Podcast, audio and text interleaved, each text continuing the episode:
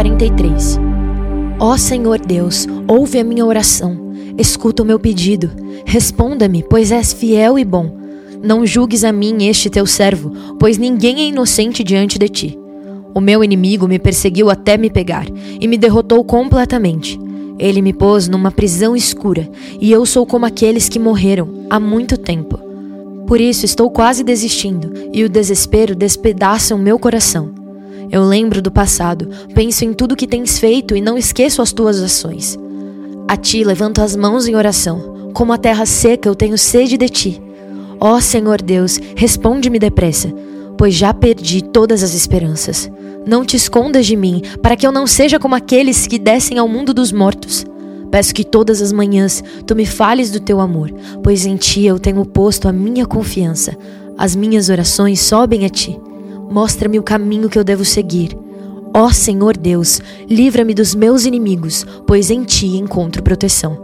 Tu és o meu Deus. Ensina-me a fazer a Tua vontade, que o Teu Espírito seja bom para mim e me guie por um caminho seguro. Conserva-me vivo, ó Senhor, como prometeste. E porque és bom, livra-me das minhas aflições. Mata os meus inimigos, pois tens amor por mim. Acaba com todos os que me perseguem, pois eu sou Teu servo. Jeremias quarenta e nove. O Senhor Deus disse o seguinte a respeito dos amonitas. Onde estão os homens de Israel? Será que não há alguém que defenda a terra que Deus lhes deu para ser a sua propriedade? Porque foi que deixaram que o deus Moloque tomasse a terra da tribo de Gade e os seus adoradores fossem morar lá. Mas está chegando o dia em que farei o povo da cidade de Rabá ouvir barulho da guerra. Essa cidade amonita ficará arrasada e os seus povoados serão destruídos pelo fogo. Então o povo de Israel tomará outra vez a sua terra, daqueles que tomaram dele. Sou eu, o Senhor, quem está falando. Grite, povo de Esbom, a cidade de Ai está destruída. Chorem, mulheres de Rabá, vistam roupa feita de pano grosseiro e lamentem. Corram de um lado para o outro sem rumo. Moloque, o deus de vocês, será levado como prisioneiro, junto com os seus sacerdotes e todas as autoridades. Povo infiel, por que é que vocês se gabam? O seu poder está no fim. Por que é que vocês confiam na sua própria força e dizem que ninguém terá coragem de atacá-los? De todos os lados eu vou fazer com que o terror caia sobre vocês, e todos fugirão. Correrão para salvar a vida, e não ficará ninguém para reunir de novo as suas tropas. Sou eu, o Senhor, o Deus Todo-Poderoso, quem está falando. Porém, no futuro farei com que os amonitas voltem a ser o que eram antes. Eu, o Senhor, estou falando. O Senhor Todo-Poderoso disse o seguinte a respeito do país de Edom. Será que o povo da cidade de Temã perdeu o juízo? Será que os seus conselheiros não sabem mais dar conselhos? A sabedoria deles acabou? Moradores de Dedã, virem e corram. Fujam e se escondam. Eu vou destruir os descendentes de Esaú, pois chegou a hora de castigá-los. Quando alguém colhe uvas, sempre deixa algumas nos pés. E quando os ladrões chegam de noite, levam apenas o que interessa. Mas eu tirei todos os tesouros dos descendentes de Esaú e acabei com os seus esconderijos. E assim eles não podem mais se esconder. O povo de Edom e os seus parentes e vizinhos estão destruídos. Não escapou ninguém. Deixem os seus órfãos comigo, que eu tomarei conta deles. As suas viúvas podem confiar em mim. O Senhor disse ainda, se até os que não mereciam foram castigados, será que você está pensando que ficará sem castigo? É claro que você também será castigado. Eu mesmo jurei que a cidade de Bósra vai se tornar um espetáculo horrível e um lugar deserto. Os outros vão zombar dela e usar o seu nome para rogar pragas. E todos os povoados em volta da cidade ficarão arrasados para sempre. Eu, o Senhor, estou falando. Então eu disse. Recebi uma mensagem de Deus, o Senhor. Ele enviou um mensageiro para dizer às nações o seguinte. Reúnam os seus exércitos e ataquem Edom. O Senhor fará de você, Edom, uma nação fraca, e ninguém o respeitará. O seu orgulho o enganou. Não pense que alguém tem medo de você. Você vive nas cavernas das rochas, lá no alto da montanha. Mas embora more tão alto como uma águia, o Senhor o derrubará. Eu, o Senhor, estou falando. O Senhor disse, cairá sobre Edom uma destruição tão horrível que todos os que passarem ficarão espantados e horrorizados com o que virem. Acontecerá com Edom o que aconteceu com Sodoma e Gomorra, quando foram destruídas junto com as cidades vizinhas. Ninguém viverá mais lá, nem mesmo por pouco tempo. Sou eu, o Senhor, quem está falando. Assim como um leão sai da floresta na beira do rio Jordão e sobe até a terra de pastos verdes, assim eu virei e farei com que os edomitas fujam correndo da sua terra. Então o chefe que eu escolher governará a nação. Quem pode se comparar comigo? Quem tem coragem de me desafiar? Que governador poderia me enfrentar? Por isso, prestem atenção no plano que eu, o Senhor, fiz contra o povo de Edom. Escutem o que vou fazer com os moradores da cidade de Temã. Até as crianças e os velhinhos serão arrastados, e todos ficarão horrorizados.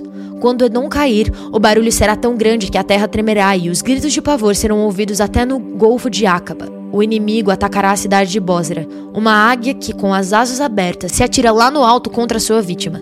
Naquele dia, os soldados de Edom terão tanto medo como uma mulher que está com dores de parto. O Senhor Deus disse o seguinte a respeito de Damasco. Os moradores da cidade de Amate e Arpade estão preocupados e assustados porque ouviram más notícias. O medo rola em cima deles como o mar, e eles não têm descanso. O povo de Damasco está fraco e virou para fugir apavorado. Estão cheios de dor e angústia, como uma mulher que está com dores de parto. Essa famosa cidade, que era feliz, agora está completamente abandonada. Portanto, naquele dia os moços e todos os soldados serão mortos nas ruas da cidade. Sou eu, o Senhor Todo-Poderoso, quem está falando. Eu queimarei as muralhas de Damasco, e o fogo destruirá os palácios de Ben-Hadad. O Senhor disse o seguinte a respeito da tribo de Quedar e das autoridades da cidade de Azor, que foram derrotadas pelo rei Nabucodonosor da Babilônia. Saiam e ataquem o povo de Quedar, destruam essa tribo do Oriente, peguem as suas barracas, os seus rebanhos, as suas cortinas das suas barracas e tudo o que encontrarem nelas. Tomem os seus camelos e digam, em toda parte o povo está com medo. Povo de Azor, eu, o Senhor, estou avisando vocês. Fujam para longe e se escondam. O rei Nabucodonosor, da Babilônia, que planejou atacá-los, diz o seguinte. Vamos, ataquem aquela gente que pensa que está firme e segura. A cidade deles fica longe das outras e não tem portões nem fechaduras. Sou eu, o Senhor, quem está falando. Tomem os camelos e todo o gado deles. Eu espalharei por toda parte essa gente que corta o cabelo bem curto, e farei com que a desgraça caia sobre eles, de todos os lados. Sou eu, o Senhor, quem está falando. Azor vai virar para sempre um deserto, um lugar onde somente lobos viverão. Ninguém vai morar ali, nem por pouco tempo. Logo depois que Zedequias se tornou rei de Judá, o Senhor Deus me falou sobre o país de Elão. O Senhor Todo-Poderoso disse, eu matarei todos os flecheiros que fizeram de Elão um país poderoso. Farei com que os ventos soprem de todos os lados contra Elão, e o seu povo se espalhará por toda parte, até que não haja mais nenhum país para onde eles não tenham fugido. Vou fazer com que o povo de Elão fique com medo dos seus inimigos, daqueles que o querem matar. Na minha grande ira, eu acabarei com eles. Mandarei exércitos contra eles, até que sejam completamente destruídos. Sou eu, o Senhor, quem está falando. Destruirei os reis e os líderes de Elão e colocarei ali o meu trono. Porém, no futuro, farei com que o país de Elão volte a ser como era antes. Eu, o Senhor, falei. Jeremias cinquenta. O Senhor Deus me deu a seguinte mensagem a respeito da Babilônia e do seu povo. Deem a notícia às nações. Avisem a todos. Deem um sinal e espalhem a novidade. Não deixem que ela fique em segredo. A Babilônia caiu. O seu deus, Belmarduk, está desesperado. Os ídolos da Babilônia estão cobertos de vergonha e as suas imagens nojentas estão cheias de medo. Um povo do norte veio atacar a Babilônia e ela vai virar um deserto. As pessoas e os animais fugirão e ninguém mais viverá ali. O Senhor Deus disse, quando esse tempo chegar, o povo de Israel e o povo de Judá voltarão chorando e procurarão a mim, o seu Deus. Perguntarão, onde é o caminho para Sião? E vão seguir nessa direção. E vão dizer assim, vamos nos ligar com Deus o Senhor e fazer com Ele uma aliança que durará para sempre. O meu povo é como ovelhas perdidas nas montanhas por culpa dos pastores. Como ovelhas caminharam de montanha em montanha e esqueceram a sua casa. Foram atacadas por todos aqueles que os encontraram. Os seus inimigos dizem, eles pecaram contra Deus e por isso o que fizemos não está errado. Eles deveriam ter ficado fiéis a Deus o Senhor como seus antepassados ficaram. Israelitas, fujam da Babilônia, deixem o país, sejam os primeiros a sair, pois levantarei no norte um grupo de nações fortes e farei com que ataquem a Babilônia. Essas nações ficarão em linha de batalha para lutar contra a cidade e a conquistarão. Os seus soldados atirarão flechas como bons caçadores que nunca erram o alvo. Tirarão todas as riquezas da Babilônia e levarão embora tudo o que quiserem. Eu, o Senhor, estou falando. O Senhor Deus diz, povo de Babilônia, vocês levaram todas as riquezas da minha nação. Vocês agora estão alegres e felizes, andando soltos como um bezerro no pasto ou rinchando como um cavalo bravo. Mas a cidade de vocês ficará humilhada e muito envergonhada. A Babilônia será a nação menos importante de todas. Ela vai virar um deserto, seco, sem água. Por causa da minha ira, Babilônia ficará arrasada e ninguém viverá ali.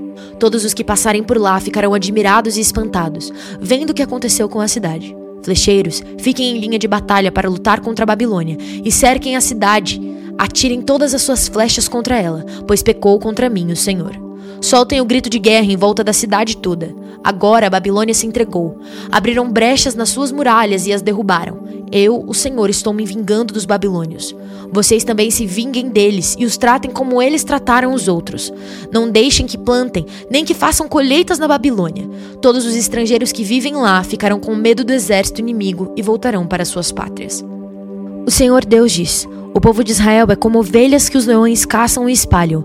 Primeiro os israelitas foram atacados pelo rei da Síria, e depois o rei Nabucodonosor, da Babilônia, roeu os ossos deles. Por isso eu, o Senhor Todo-Poderoso, Deus de Israel, castigarei o rei Nabucodonosor e a sua nação, do mesmo jeito que castiguei o rei da Síria.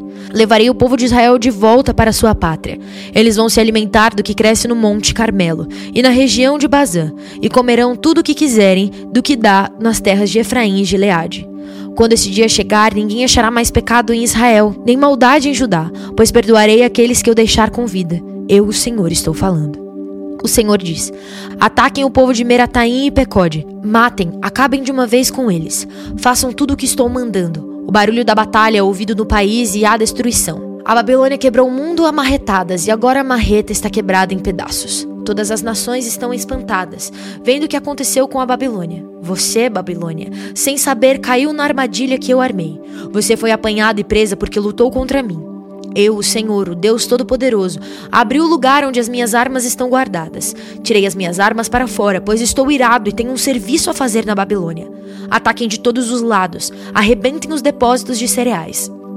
Amontanhem as riquezas como se fossem montes de cereais. Destruam o país. Não deixem sobrar nada. Matem todos os seus soldados. Acabem com eles. Coitado do povo da Babilônia. Chegou o dia do seu castigo. Já posso ver os refugiados que escaparam da Babilônia chegando a Sião e contando como o Senhor nosso Deus se vingou daquilo que os babilônios fizeram contra o templo dele. Digam aos flecheiros que ataquem Babilônia. Mandem para lá todos os que sabem usar o arco e a flecha. Cerquem a cidade e não deixem ninguém escapar. Que a Babilônia pague por tudo que fez. Façam com ela o que ela fez com os outros, pois me tratou com orgulho a mim, o santo Deus de Israel. Por isso seus jovens serão mortos nas ruas, e todos os seus soldados serão destruídos naquele dia. Sou eu, o Senhor, quem está falando. Babilônia, você está muito orgulhosa, e por isso eu, o Senhor, o Deus Todo-Poderoso, estou contra você. Chegou a hora de castigá-la. Você, nação orgulhosa, tropeçará e cairá, e ninguém a ajudará a se levantar. Eu porei fogo nas suas cidades, e tudo que está em volta será destruído. O Senhor Todo-Poderoso diz: o povo de Israel e o povo de Judá estão sofrendo perseguição. Todos aqueles que o prenderam os estão vigiando de perto e não querem soltá-los. Mas aquele que vai libertá-los é forte. O seu nome é Senhor, o Todo-Poderoso. Ele mesmo defenderá a causa deles e trará paz à terra. Mas para o povo da Babilônia ele trará confusão. O Senhor diz: morram a Babilônia. Morra o seu povo, as suas autoridades e os seus sábios. Morram os seus adivinhos mentirosos e tolos. Morram os seus soldados que estão apavorados. Acabem com os seus cavalos e com os seus carros de guerra. Morram os soldados tão fracos que ela contratou. Destruam os tesouros dela. Peguem as suas riquezas e levem embora. Virá uma seca a sua terra e os seus rios secarão. A Babilônia é uma terra de ídolos medonhos, ídolos que têm feito o seu povo de bobo. E assim, feras do deserto, lobos e aves imundas morarão em Babilônia. Nunca mais viverá gente ali. O lugar viverá para sempre sem moradores. Acontecerá com Babilônia o que aconteceu com Sodoma e Gomorra, que eu destruí junto com as cidades que ficavam ao seu redor. Nunca mais ninguém viverá lá. Sou eu, o Senhor, quem está falando. Um povo vem vindo de longe, de uma terra do norte. Uma forte nação e muitos reis estão se preparando para a guerra. Estão armados com arcos e espadas. São cruéis e não têm piedade. Eles vêm montado em cavalos, fazendo o barulho do mar quando está bravo. Eles estão prontos para atacar a Babilônia. O rei da Babilônia ouve as notícias e os seus braços ficam moles. A aflição e a dor tomam conta dele, como acontece com a mulher na hora do parto. Assim como o leão sai da floresta na beira do rio Jordão e sobe até a terra dos pastos verdes, assim eu, o Senhor Deus, virei e farei com que os babilônios fujam correndo da sua cidade. Então o chefe que eu escolher governará a nação. Quem pode se comparar comigo? Quem tem coragem de me desafiar? Que governador poderia me desafiar? Por isso, prestem atenção no plano que eu, o Senhor, fiz contra a cidade de Babilônia. Escutem o que eu vou fazer com o seu povo.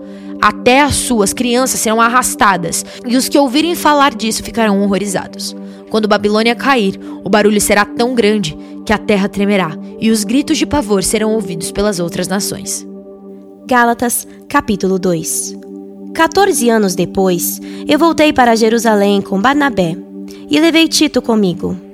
Voltei para lá porque Deus me revelou que eu deveria fazer isso. Ali, numa região particular com os líderes da igreja, eu expliquei a eles a mensagem do evangelho que anuncio aos não-judeus. Eu não queria que o trabalho que tinha feito e estava fazendo fosse um trabalho perdido. Tito estava comigo, mas ele não foi obrigado a circuncidar-se, embora ele não seja judeu. Porém, alguns tinham se ajuntado ao nosso grupo, fazendo de conta que eram irmãos na fé, e queriam circuncidá-lo. Eram homens que tinham entrado para o grupo como espiões, a fim de espiar a liberdade que temos por estarmos unidos com Cristo Jesus, e para nos tornar escravos de novo. Mas em nenhum momento nós cedemos, pois queríamos que vocês tivessem o verdadeiro evangelho. E aqueles que pareciam ser os líderes da igreja? Digo isso porque para mim não importa o que eles eram, pois Deus não julga pela aparência. Aqueles líderes, repito, não me deram nenhuma ideia nova. Pelo contrário, eles viram que Deus me tinha dado a responsabilidade de anunciar o evangelho aos não-judeus, assim como tinha dado a Pedro a responsabilidade de anunciá-lo aos judeus. Pois pelo poder de Deus, fui feito apóstolo para anunciar o evangelho aos não-judeus, assim como Pedro foi feito apóstolo para anunciar o evangelho aos judeus. Por isso, Tiago, Pedro e João, que eram considerados os líderes da igreja, reconheceram que Deus me tinha dado essa tarefa especial. E, como sinal de que éramos todos companheiros, eles deram a mim e a Barnabé um aperto de mãos. E todos nós combinamos que eu e Barnabé iríamos trabalhar entre os não-judeus e eles entre os judeus. Eles nos pediram só uma coisa, que lembrássemos dos pobres das igrejas deles. E isso eu sempre tenho procurado fazer. Porém, quando Pedro veio para Antioquia da Síria, eu fiquei contra ele, em público, porque ele estava completamente errado. De fato, antes de chegarem ali alguns homens mandados por Tiago, Pedro tomava refeições com os irmãos não-judeus.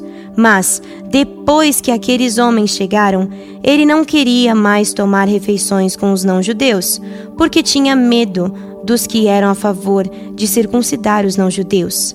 E também, os outros irmãos judeus começaram a agir como hipócritas, do mesmo modo que Pedro. E até Barnabé se deixou levar pela hipocrisia deles.